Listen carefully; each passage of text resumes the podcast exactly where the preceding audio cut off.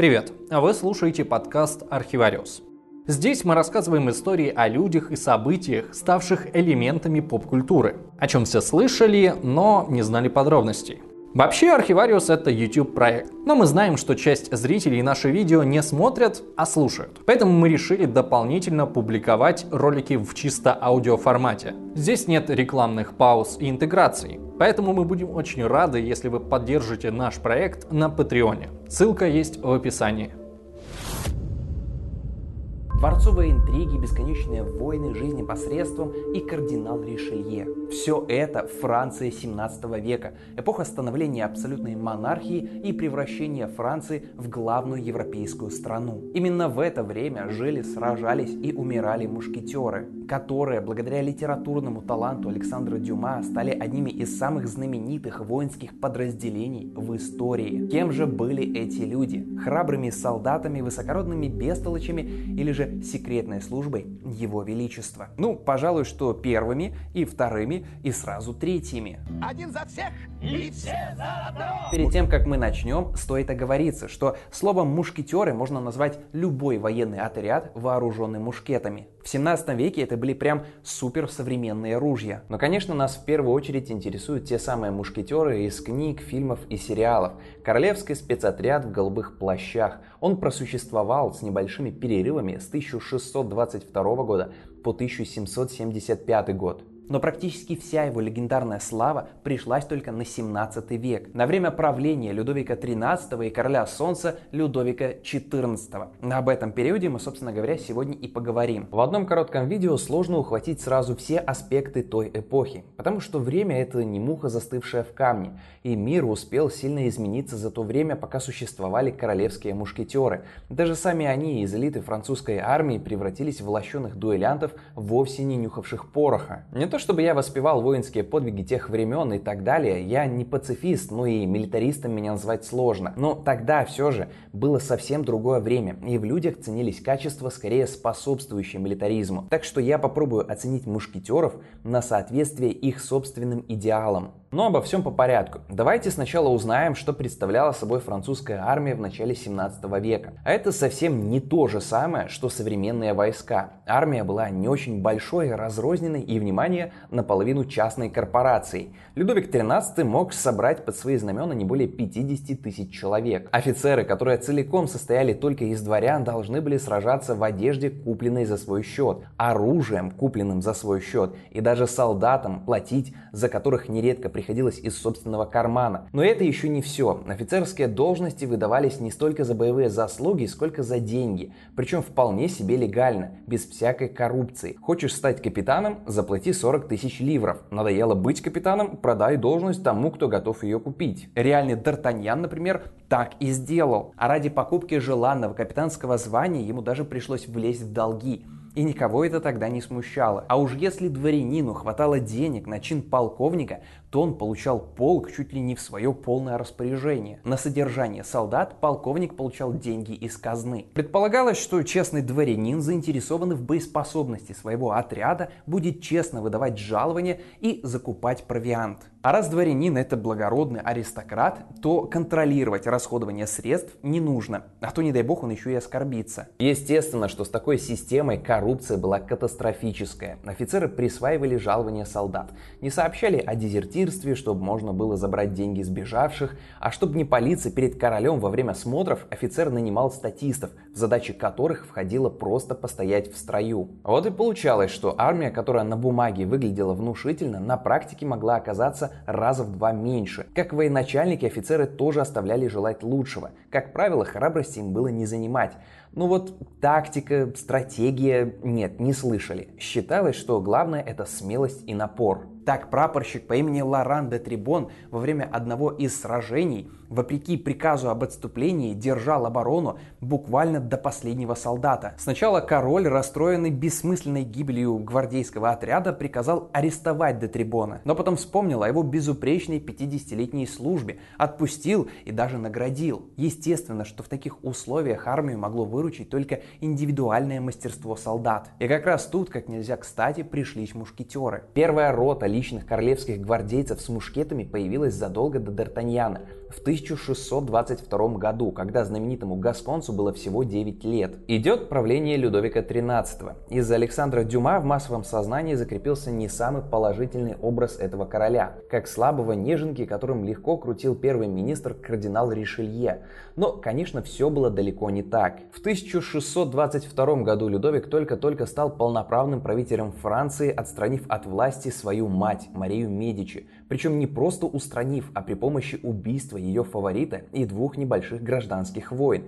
И сделал он это без манипуляций кардинала Ришелье, который только в этом году стал кардиналом. Недавно закончилась очередная война между католиками и гугенотами, французскими протестантами. И вот в такой атмосфере рождается мушкетерская рота. Людовик XIII прямо во время боевого похода перевооружил личную охрану с устаревших карабинов на новые мушкеты, включил в ее состав гвардейских офицеров и придумал концепт будущего цвета армии. По задумке Людовика, мушкетеры должны были стать одновременно и личной охраной короля, и его личной гвардией. Стать мушкетером, даже рядовым, мог только дворянин и только с опытом службы в других гвардейских частях. В их задачи входила охрана короля везде, кроме его личных покоев, где эту роль выполняли швейцарские наемники. Первые несколько лет к новой мушкетерской роте относились настороженно, как к почетной, но бесполезной должности, но очень скоро это мнение изменилось. И если в 1622 году королю лично приходилось убеждать гвардейцев надеть синий плащ, то через 36 лет капитан Д'Артаньян без раздумий перешел на более низкую должность в мушкетеры. Но стоило ли это того? Я тут все говорю, элита армии, королевский спецназ, но действительно ли мушкетеры принимали участие в боевых действиях? Или же единственные, кому они угрожали, это парижские тавернщики и рантье? Что ж, несмотря на то, что сегодня многие воспринимают мушкетеров как вспыльчивых любителей дуэлей и прожигателей жизни, трудно найти хотя бы одну войну 17 века, которая обошлась бы без их участия. Даже с турками успели повоевать. Это может показаться странным, если мы мыслим современными категориями. Мы бы удивились, если бы современная рота почетного караула пошла в настоящий бой. Но в 17 веке военные должности не были церемониальными. Так что сегодня ты едешь в парадном костюме рядом с королем, а завтра впереди всех идешь бить англичан, голландцев, испанцев, австрийцев или собственных крестьян, с кем только тогда Франция не воевала. Впервые проявить себя мушкетеры смогли в 1627 году во время очередной войны с гугенотами и их союзниками-англичанами. Тогда англичане захватили небольшой остров Ре, и Людовика с трудом отговорили от намерения лично пойти в атаку. Зато его личная гвардия показала чудеса храбрости. Вот, кстати, еще одно опровержение литературного мифа о противостоянии Ришелье и мушкетеров. После этой войны кардинал был настолько впечатлен героизмом королевских гвардейцев, что старался использовать их таланты на самых ответственных участках фронта. А вскоре на исторической сцене появился и первый мушкетер, известный нам по романам Дюма, будущий командир роты де Тревиль. Во время очередной войны, теперь уже с герцогом Савойским, юный поручик де Тревиль чуть было не захватил в плен этого самого герцога, а сражение было блестяще выиграно. Окончательно статус мушкетеров как самого престижного военного подразделения в стране закрепился в начале 30-х годов, когда одна мушкетерская рота сумела разгромить два полка герцога Карла IV. Король был настолько впечатлен успехами своей гвардии, что решил лично возглавить роту в чине капитана. Он предложил командиру мушкетеров Майоров де Мантелану почетную отставку со множеством подарков и занял его место. А фактическим командиром мушкетеров стал как раз тот самый де Тревиль. Причем король всерьез относился к своим капитанским обязанностям, не пропускал ни одного смотра и лично знакомился с каждым, кто хотел примерить мушкетерский плащ. Неудивительно, что каждый молодой дворянин, желающий сделать военную карьеру, в первую очередь стремился попасть в число мушкетеров. А еще рядового мушкетера могли вполне перевести в должность прапорщика или даже лейтенанта в другую гвардейскую роту. Учитывая, что в то время за офицерские чины нужно было платить, такие переводы были ценной наградой. Но зачем дворяне вообще шли в армию, если это было так дорого? Опять же, в нашем представлении, если ты идешь куда-то работать, то ты планируешь там зарабатывать, а не терять деньги. А дело в том, что у аристократов не было особо других каких-то способов построить карьеру. Список вещей, которыми они могли бы заниматься, был невелик. Им запрещено было заниматься торговлей, нельзя было заниматься физическим трудом, единственным исключением из правил была работа учителем фехтования. Если дворянин был богат, тогда он мог спокойно управлять своим имением или купить должность какого-нибудь чиновника. Но если денег не было, то оставалось всего два пути – либо в священники, либо в солдаты. А там, глядишь, можно будет выслужиться перед начальством и получить долгожданный перевод на денежную должность или хотя бы пенсию. Ну и нужно понимать, что для аристократов были важны не столько деньги, сколько престиж. Но королевские мушкетеры – это не единственная частная гвардия при дворе. Такие же были и у других родственников короля, и шуму от них порой было не меньше, чем от дебаширов-мушкетеров. Так капитан личной гвардии Марии Медичи, матери Людовика XIII, убил брата Ришелье на дуэли. А знаете почему? Потому что обиделся, что того назначили губернатором города Анже вместо него. Спросите, понес ли убийца какое-то наказание после этого? Эм, нет. Неудивительно, что при таких нравах каждому богатому аристократу нужна была личная охрана. Вот так внезапно мы перешли к главным книжным противникам мушкетеров гвардейцам кардинала. Военные оппоненты Д'Артаньяна и его друзей появились на свет спустя всего 7 лет после появления мушкетеров. И это была не личная прихоть Ришелье, а чуть ли не приказ самого Людовика. Властный кардинал был не самой популярной фигурой при дворе. К этому моменту на него было совершено уже два покушения и готовилось третье. Поэтому король специально выделил ему 50 отборных людей. Ришелье, который сперва не думал об охране, а затем всерьез отнесся к ее формированию. Полусотни королевских людей он добавил 30 собственных и до конца жизни продолжал расширять состав, доведя общее количество гвардейцев до 400. Это в два с лишним раза больше, чем мушкетеров. Отличались и критерии набора в эти роты. Кардинал искал в первую очередь не героев, которые мечтают прославиться на полях сражений, а опытных уравновешенных солдат, способных трезво смотреть на вещи, и обязательно старше 25 лет. В настоящих боях его гвардейцы практически не участвовали, но взамен боевой славы Ришелье давал им отличное жалование, а показателем их эффективности может служить то, что ни один из заговоров против кардинала не оказался успешен. Так а где же все это время обитает наш любимый Д'Артаньян? Где все эти интриги, сражения с гвардейцами и подвески королевы? А нигде. На самом деле вся четверка основных главных героев романа стала мушкетерами под самый закат правления Людовика XIII. Причем по блату. Исаак де Порто и Анри де Арамис были племянниками командира мушкетеров де Тревиля, а Арман де Атос его двоюродным братом. А сам Шарль де Бас де Кастельмор, он же Д'Артаньян, стал мушкетером вообще после смерти Ришелье и Людовика XIII. Одно из немногих совпадений реальности с книгой состоит в том, что Д'Артаньян действительно до принятия в мушкетеры служил в роте капитана де Сесара. Правда, не прохлаждался в Париже, как в романе, а два года воевал с испанцами, в одном полку с Портосом и внезапно с Сирано де Бержераком, тем самым, который станет прототипом еще одного популярного персонажа французской литературы. И каких-то особых интриг в их жизни вовсе не было. За исключением разве что Д'Артаньяна. У всех остальных можно сказать, что была ну, такая стандартная мушкетерская жизнь. Арамис рано покинул роту и стал аббатом, как и в книгах. Портос прослужил в армии намного больше, целых 15 лет а после отставки отправился работать в парламент Биарна. Выдающегося в жизни Портоса было разве что то, что он в 17 веке умудрился дожить до 95 лет. В отличие от Атоса, который вообще прослужил в мушкетерах до 1643 года, а потом был убит на дуэли. И только Д'Артаньян действительно сделал блестящую военную карьеру. Реальность с книгой расходится еще и в идеологических моментах. Например, мушкетеры никогда не стали бы заниматься защитой королевы в ущерб интересам короля, и уж тем более придавать послание от английского премьер-министра Бекингема, что было равносильно предательству. Так что вся история с подвесками и талантливый вымысел. Но действительно ли Дюма все выдумал? Не совсем. Ну, точнее, не сам. Дело в том, что еще в предисловии к первому изданию «Трех мушкетеров» Дюма писал, что основой для романа послужили мемуары настоящего Д'Артаньяна. Дескать, именно оттуда он и взял львиную часть мушкетерских приключений. Но на самом деле никаких мемуаров Д'Артаньян не писал. Их выдумал другой бывший мушкетер, Гатьен де Куртильс, который долго сидел в Бастилии, а потом стал издателем и писателем. Именно он в 1700 году издал якобы утерянные записки самого капитана королевских мушкетеров, через 27 лет после смерти самого Д'Артаньяна. Кстати, этот Декуртильс издал еще несколько псевдомемуаров известных людей прошлого. Например, графа Рашфора, который тоже был одним из героев трех мушкетеров. Так что вся история Дюма изначально базировалась на фейке. Но он все-таки писал художественное произведение, а не учебник истории. Ему как бы простительно. Тем более, что именно он сделал мушкетеров настолько популярными, что мы вот до сих пор их обсуждаем. Но вернемся в 17 век. Итак, Ришелье умер, потом умер Людовик XIII, и мушкетеры вскоре тоже умерли. Ну то есть как?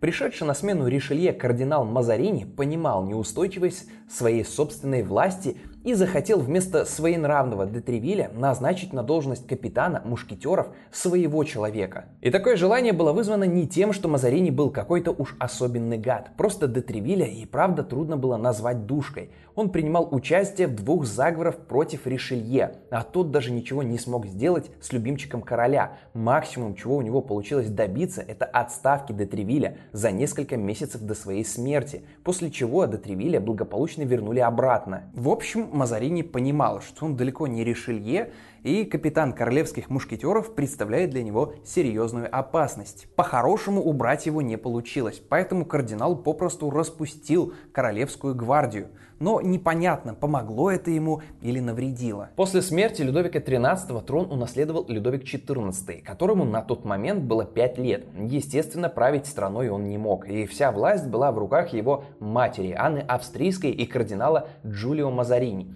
Оба они, как можно догадаться по именам, были не французами, что очень не нравилось французской знати. Не добавляло популярности Мазарини и желание ввести новые налоги для пополнения казны, опустошенной 30-летней войной. По всей стране начались бунты, причем бунтовали уже не только крестьяне, но и представители высшей аристократии и буржуазии. Смутное время для Франции продолжалось больше 10 лет. Мазарини успел дважды побывать в изгнании, Париж успел разграбить герой Франции принц Канде, в общем творился полный трэш. Закончилось все это только в 1657 году, когда кардинал вместе с подросшим Людовиком XIV сумел таки подавить мятежников. В этом же году были восстановлены и отряд королевских мушкетеров, и гвардейцы кардинала. И это была вторая великая эпоха в истории мушкетеров, которая запомнилась не только боевыми победами, но и невероятно показушным богатством и роскошью. А как раз это и было временем расцвета карьеры исторического Д'Артаньяна. Все 10 лет, пока продолжалась гражданская война, бравый гасконец состоял на личной службе у Мазарини, сопровождал опального кардинала в обоих изгнаниях и выполнял для него всякие щекотливые поручения. И надо сказать, вполне успешно. Во всяком случае, он сумел скопить достаточно денег, чтобы купить должность капитана гвардии. И заплатил он за нее целых 80 тысяч ливров, что являлось жалованием его слуги за 220 лет. Но как только у него появилась возможность обратно надеть мушкетерский плащ, он без колебаний задешево продал капитанскую должность и вернулся в королевский отряд чине второго лейтенанта, чтобы застать масштабную реформу армии, которую затеял новый король. Людовик XIV всерьез решил сделать Францию сильнейшей страной на континенте, а для этого нужно было как минимум поднять дисциплину. До 1659 года ядром французской армии были иностранные наемники, закаленные в боях, ну совершенно неуправляемые солдаты. Они могли запросто отказаться идти в бой, и тогда армейскому руководству вместо атаки на врага приходилось воевать со своей же армией. Да и сами французы тоже особым повиновением не отличались. Например, бретонцы соглашались сражаться только с англичанами, но не с австрийцами. Иногда доходило совсем уж до курьезов. Капитан королевского полка Пюжо Барден решил, что окликаться на окрик часового «Стой, кто идет!» выше его достоинства и схлопотал пулю в голову. Новая реформа сильно изменила иерархию в армии. Дворянам запретили покупать и продавать почти все должности, кроме капитанских и полковничих. Ну и к таким кандидатам теперь обязательно назначали в помощники опытного военного, который должен был корректировать действия начальника. Наемников тоже постепенно начали убирать из войск, заменяя их французами. При Людовике почти полностью была побеждена практика приписывания в полк несуществующих солдат. Мазарини умер в 1661 году, перед смертью передав своих гвардейцев под управление королю. Людовик не стал назначать нового первого министра, а сам занял его место, фактически став советником самого себя и окончательно закрепил во Франции абсолютную монархию. И даже отрядов королевских мушкетеров теперь стало два, а не один. Серые и черные, по цвету коней, на которых они должны были ездить. Причем буквально черным мушкетерам тупо нельзя было садиться на коней другого цвета. А такой конь стоил целых 300 ливров.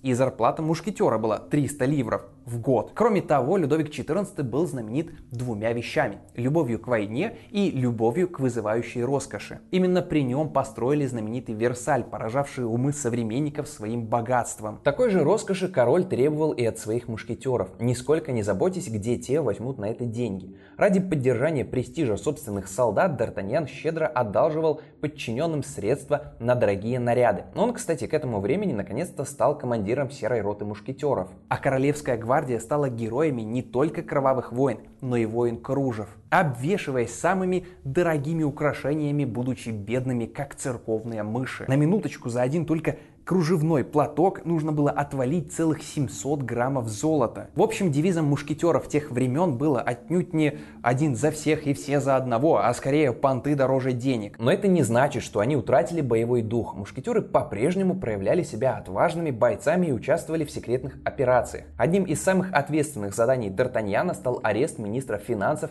Николя Фуке. Это было вовсе не так просто, как может показаться. Фуке был одним из самых влиятельных и богатых людей страны и мог подкупить кого угодно. После ареста Д'Артаньян лично сопровождал опального министра в качестве личного тюремщика, так как король не доверял никому другому. Два года капитан королевских мушкетеров фактически жил бок о бок с Фуке, пока того не осудили на пожизненное заключение. А Д'Артаньян стал доверенным лицом короля и стал именовать себя графом, хотя никаким графом он на самом деле никогда не был. Вообще присваивание чужого титула было серьезным преступлением, но Д'Артаньяну все сходило с рук. Вскоре его даже назначили бригадным генералом, но его блестящая карьера прервалась в 1673 году во время одной из франко-голландских войн. 60-летний мушкетер погиб во время безрассудной атаки на вражеские позиции вместе почти со всем отрядом. При попытке вынести его тело с поля боя были убиты еще четверо мушкетеров, а пятый, который наконец-то сумел это сделать,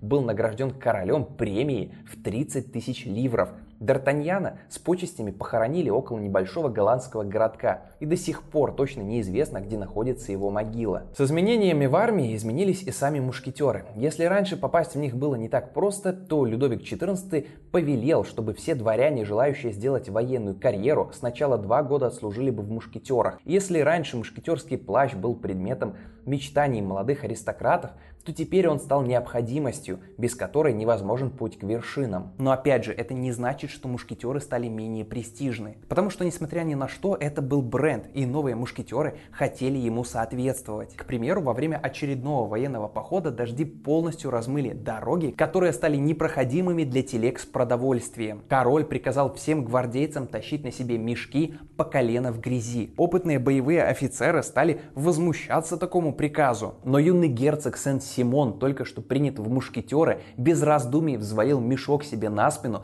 и потащил его. А еще у мушкетеров долгое время не было собственного жилья. Первую казарму для них построили только в конце 17 века. А так они были вынуждены самостоятельно снимать себе квартиры.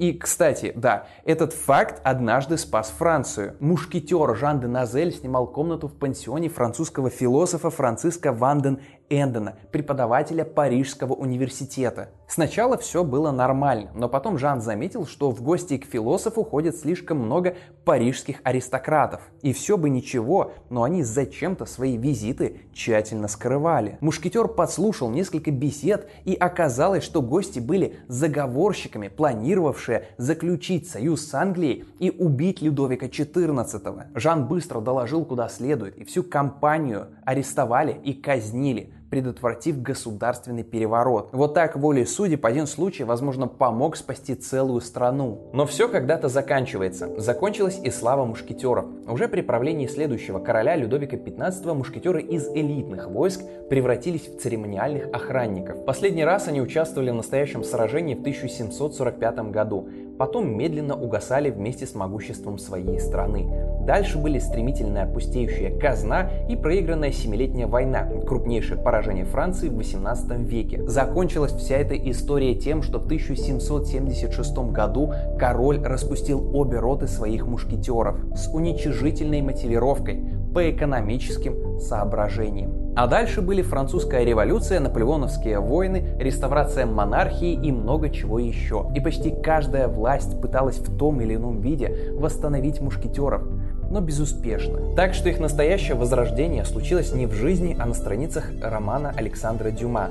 И пусть реальные королевские гвардейцы далеко не всегда были похожи на благородных рыцарей, а уж по сегодняшним меркам мы бы и вовсе назвали их редкостными мудаками, но все же сам образ эдакого бесстрашного и честного бойца был идеалом для многих людей своей эпохи и восхищает многих современников. А на этом у меня все. Не забывайте ставить ваши драгоценные лайки и подписываться. Здесь вас ждут рассказы о многих исторических событиях и явлениях, которые стали элементами поп-культуры, но о которых люди почему-то мало знают или знают, но недостаточно подробно. Отдельное спасибо за поддержку Архивариуса мы говорим Анне Макуниной. Если вы тоже хотите поддержать наш канал финансово, то под роликом вы найдете ссылки на Patreon и Boosty. Также подписывайтесь на мой инстаграм и на проекты ребят, которые участвовали в создании этого ролика. Все ссылочки будут в описании. И да, ребят, если вам вдруг понадобится диктор для вашей рекламы или закадровый голос для ваших видео, ну или какие-нибудь другие услуги, связанные с озвучкой,